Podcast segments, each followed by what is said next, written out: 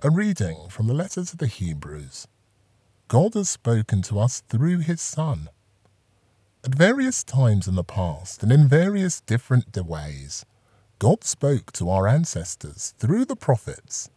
But in our own time, the last days, he has spoken to us through his Son, the Son that he has appointed to inherit everything, and through whom he made everything there is. He is the radiant light of God's glory and the perfect copy of his nature, sustaining the universe by his powerful command. And now that he has destroyed the defilement of sin, he has gone to take his place in heaven at the right hand of divine majesty.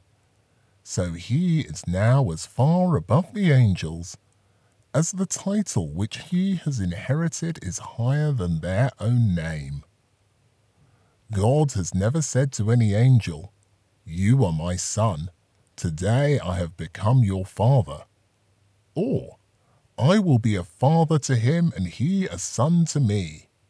Again, when he brings the firstborn into the world, he says, Let all the angels of God worship him. The word of the Lord.